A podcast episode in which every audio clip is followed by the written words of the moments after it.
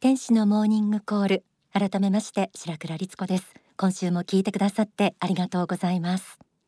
今週お届けするのは月刊幸福の科学2022年4月号に掲載されている心の指針。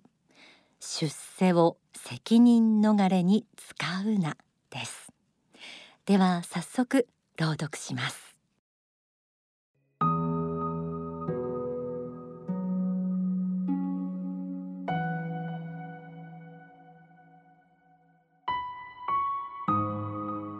心の指針。出世を責任逃れに使うな。人の心は弱い。仏法真理を学んでいるつもりでも結局のところ自分に都合の良いところだけつまみ食いしている人も多い。地位が上がれば信仰心があるように振る舞い地位を下げられると何もかも否定されたかのように暴れ回る人もいる。どうしてそこまで自分が可愛いのだろう。それなのに他の人々の目には見えだけで生きているようにしか映らないのだ。私は何十年もこんな人々を見てきた。近ければ甘え遠ければひがむ。かつて愛されたものは恨み。深く愛されたことのないものが淡々と教えについてくる。人には長所もあれば欠点もある。仕事には成功もあれば失敗もある。諸行は無常でこの世に永遠なるものはない。だから一言言っておきたい。出世を責任逃れに使うな。一定の地位ポストが与えられたからといって過去の悪さや失敗が帳消しになったわけではない。改心の機会新しく徳を積み直す許しが出ただけなのだ。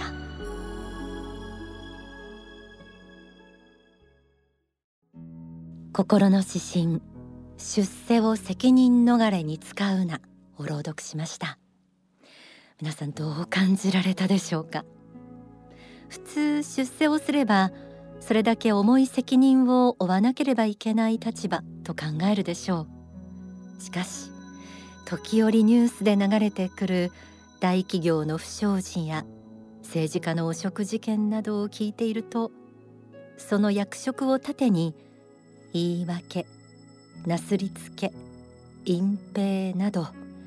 出世を責任逃れに使う人もいることがうなずけます。出世を目指すのは悪いことではありません。しかし自分の実力以上の出世に欲を出しいざ責任問題が発生すると今度は逆に自己保身に奔走する。こうした自己顕示欲や自己保存欲を心の指針では人の心の弱さとして捉えこう指摘していました。地位が上がれば信仰心があるように振る舞い地位を下げられると何もかも否定されたかのように暴れ回る人もいる。今回の心の指針は信仰者へのメッセージが込められていますがこうした話はどこの組織でも必ず出てくるものです。書籍忍耐の方から学びを深めてみましょう。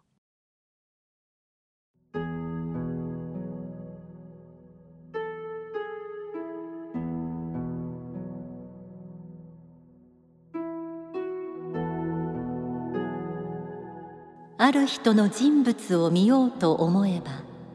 簡単な方法としてはその人の立場を上げてみたり下げてみたりしてそれぞれの場合にどのような態度をとるかを見ればよい。両極端を経験させてみたらだいたい人物がわかるということを過去に何回か述べたことがあります。立場が上がろうが下がろうが自分自身が変わっているわけではないので自分のやるべきことを淡々とやっていくタイプの人はそこそこの人であると思います。一方利害で判断する人は残念ながら一時期偉い人のように見えてもやはり凡人平凡人の範疇に入ると言えるのではないでしょうか。人生に順風の時もあれば逆風の時もあります。その時々のあなたを周りの人はよく見ているのでしょう。心の指針には近ければ甘え遠ければひがむかつて愛されたものは恨みなど信仰においても利害で判断する人の姿が述べられていましたが一方こんな信仰者の姿も示されていました。深く愛されたことのないものが淡々と教えについてくる。この世的には一見深く愛されたことのないように見えるものの方がなぜ淡々と教えについてくることができるのでしょうか。経典選ばれし人となるためにはの中にこんな一節があります。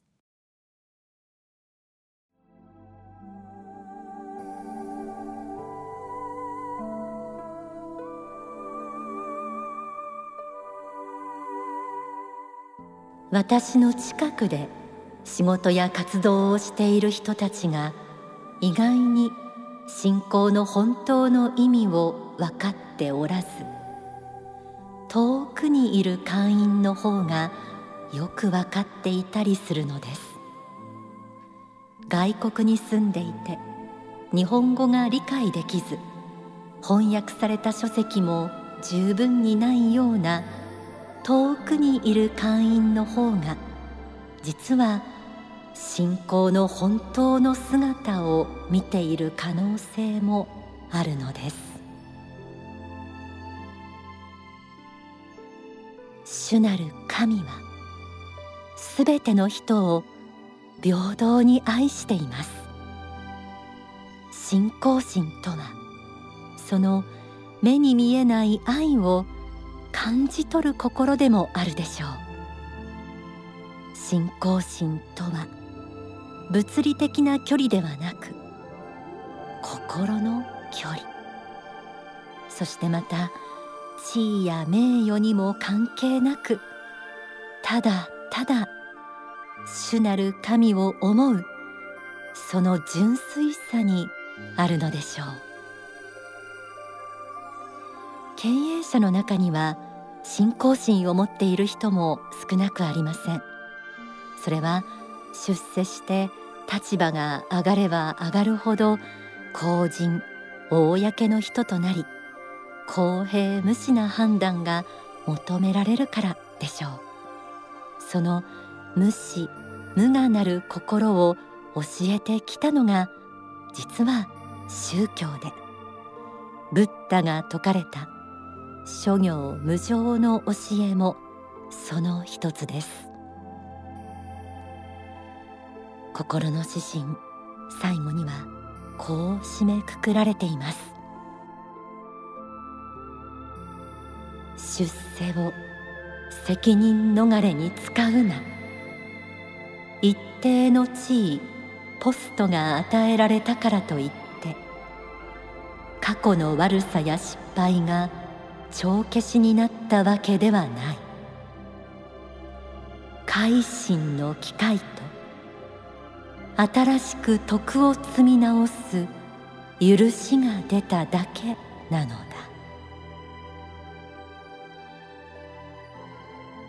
出世する過程では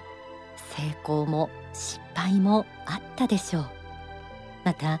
その実績は自分の力だけではなく多くの人の協力もあったはずです。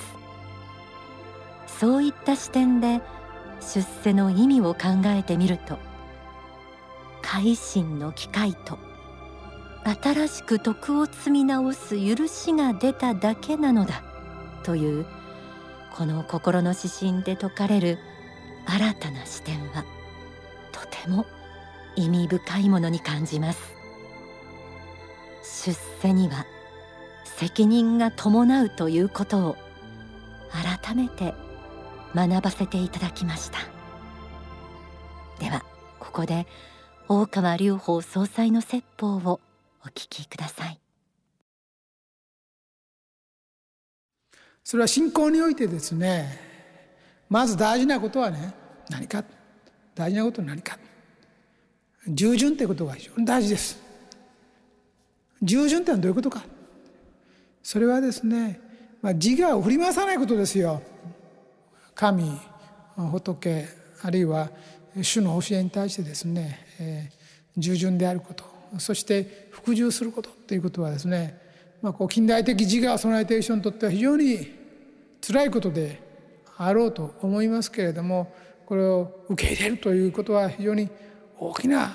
大きな大事な修行なんだということですね。だから自我でもって今日ただいま学校教育で受けて育ってきたこの二十歳までで育ってきた自我ですね教育によってできてきた判断力あるいは週刊誌やテレビや新聞等でいろいろと入ってきた情報によって作られた判断力で見ますと、ま、宗教っていうのはどれもおかしく見えるもんであろうと思うけれども、えー、そんなもんじゃないんだともはるかにもこの世を超えた世界からの教えであり導きであるのでこの世であるものに持ってきて批判したり比べたりあれこれ言うというのはもう超えてしまっている世界なんだということですね。最後はこれはどういうことかっていうと服従と言いましたけども要するに信じる以外に道はもうないんだということですね。この偉大な高遠な高次元から来る教えというものはもう受け止めて信じる以外に方法はないんですと。これをちっちゃな要するにアリが戦ってるようなもんなんですがアリが太陽と戦ってるようなもんなのでどうしようもないんですよ。アリが太陽を見てあの太陽は絶対ではない。雲がかかったら隠れるじゃないか。雨が降ることだってあるじゃないか。太陽なんて大したことないっていうのはここ力んでるような姿がこの自我の姿であるんです。実際そんなもんです。ありたい太陽みたいなもんなんですよ、まあ、全然問題にならないんですよ。それが私たちの実相の世界から見たこの世の人間の姿なんですよ。あなたの心をもっと開きなさい。開かなければ開いて流れ込んでくるものを受け止めなければ素直に受け止めなければ学習することも魂が向上することも実はないんだと。いうことを知っていただきたいんです。だから小賢しく小さなことで、えー、あれこれと呪縛の底をつつくような目で見て批判したり自分を守ろうとしたりするのは愚かなことです。もっと心を開いてください。そして受け取ってください。その心を開く姿勢のことを今従順とか服従とかいう、まあ、古典的な言葉で申し上げたんですね。お聞きいただいた説法は君よ涙の谷を渡れという経典に収められていますまた途中一部朗読した選ばれし人となるためにはとこの君よ涙の谷を渡れについてはえぜひお近くの渋谷商社でお求めください。信仰心というものを見つめる中においても人の心は弱いということが本当によくわかります。信仰者として厳しい道だなと感じた今回の心の指針。だからこそ純粋な信仰や本物の信仰というものをもっと求めたいなと私は思いました。合わせて今聞いてくださっている未来の天使や菩薩の皆さんへも心を込めてお届けしました。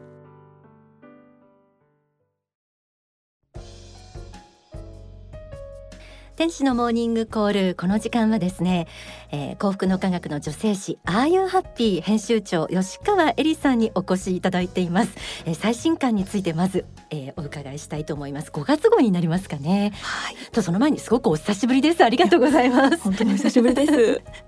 はい、えー、早速まあゴールデンウィークもあることですのでゆっくり読まれたい方のためにぜひはい PR お願いします。ありがとうございます。あの最新号5月号のあゆはでは政治の疑問とか不安に答える、えー、特集になっておりまして先月号4月号のあゆはでは国防とか家族のあり方といったテーマを取り上げたんですけれども、はい、今回5月号ではあのその後編ということで経済とか教育それから環境問題について、えー、取り上げております。まあ、社会保障のためには増税は仕方がないのとかギガスクール構想っていうのが始まっているんですけれども、まあ、それは一体どういうことなのというかですね、まあ、子供に対するその影響ってどうなのとかあとまあ再生可能エネルギーっていうのが増えてるんですけれども、はい、電気代が今どんどん値上がりしてますので、それはなんかこれからも値上がりしていくのっていうような、まあ、皆さんが普段こう感じていらっしゃる疑問ですとか不安についてあの幸福実現党の方々にちょっと解説していただいております。イラストもたくさん入ってるのでとても読みやすいのではないかなと思いますおうち時間でしっかり読ん。で自分たちの生活のこと、ちゃんとした目を持って出直したいですね、そうですね。考え直すきっかけにしていただければと思います、はい。そしてスタジオにも今置いてあるんですけれども、えー、ある書籍についてお話を伺いたいと思います。これは大川志夫つまり大川隆法総裁の補佐えー、奥様ですね、はい、が表されたパングルへの変身6年後のパンダ学。こちらについてなんですが見かけられた方も多いと思うんです。これ何って思ってる方のためにぜひ教えてください。そうですよね。あのパッと見の表紙だとこう白黒でそしてパンダのイラストが入ってて、うん、何なんだろうっていうことだと思うんですけれども、まあ、パングルとかパンダについてはぜひあの中を読んでいただけると分かることになってますので、はい、ぜひあの読んでいただければと思うんですけれども、はい、内容の方としましてはあの今ですねアニメでこう呪術廻戦とかもあの流行ってますし、はい、映画にも今なっているかと思うんですけれども、えー、この本というのは実際のこうリアルなあの呪いの戦いの話になっております。であの呪いっていうのはこう霊能者の人から見ると生き量としてこう現れてくるらしいんですけれども、はい、あのやっぱり最強の霊能者である大川隆法総裁のもとにはやっぱり日々こう生き量がやってくるわけでありまして、まあ、その生き量と戦っているのがこの大川氏を総裁補佐ということでございます。私が今回ちょっと、えっと、この本を作るにあたってインタビューもさせていただいてるんですけれども、はい、その中でですねあのどういう生き量がやってくるのかとかですね普段。そしてあの生き量は何をこう主張してくるのかとか、うん、またあの生き量とどうやって戦うのかっていったところですね。あの実体験を踏まえたことで教えていただいております。あのまあ、本当にここでしか読めない内容になっておりますので、うんはい、まあ、まさにこう生き量学入門の本になっております。でまあ、ただですねあの、はい。この生き量のそのなんていうか世界というか霊的な世界っていうのは決してこの特殊な世界ではなくて呪いっていうのは恨みとか妬みとか嫉妬とか執着とか欲とか、まあ、自己中心的な思いとかそういったなんかこう負の思いがですね、うん、強い思いがこうできてくると、まあ、呪いになってそしてそれがまあ生き量化してくるということですので。実はこう私たち自身もいつ生き量になってるか分かりませんし、うん、場合によっては人からのこの生き量も受けている可能性もなくはないです。まあ、なのでですね、まあ、ちょっと不思議な世界のようにも感じる方もいらっしゃるかもしれないんですけれども、まあ、自分事として読んでいただけるととってもあの気づきや発見が多いのではないかなと思います。はい、ありがとうございます。私はあの一読者としてちょっと驚きの内容で、もう綺麗事じゃないリアルさとやっぱり多くの人類の魂を救うという使命を帯びた総裁それを支える存在である塩さんのその役割の凄さっていうのが生々しかったです。はい、ね。そうですね。はい。えー、ということで、えー、この時間はですね急ぎ足でお答えいただきましたが、えー、ぜひあの連休にかけてですねまたおうち時間も使ってお読みいただきたい「ああいうハッピー」5月号とそれからパングルへの返信についてああいうハッピー編集長の吉川恵里さんに伺いました本当にありがとうございましたありがとうございました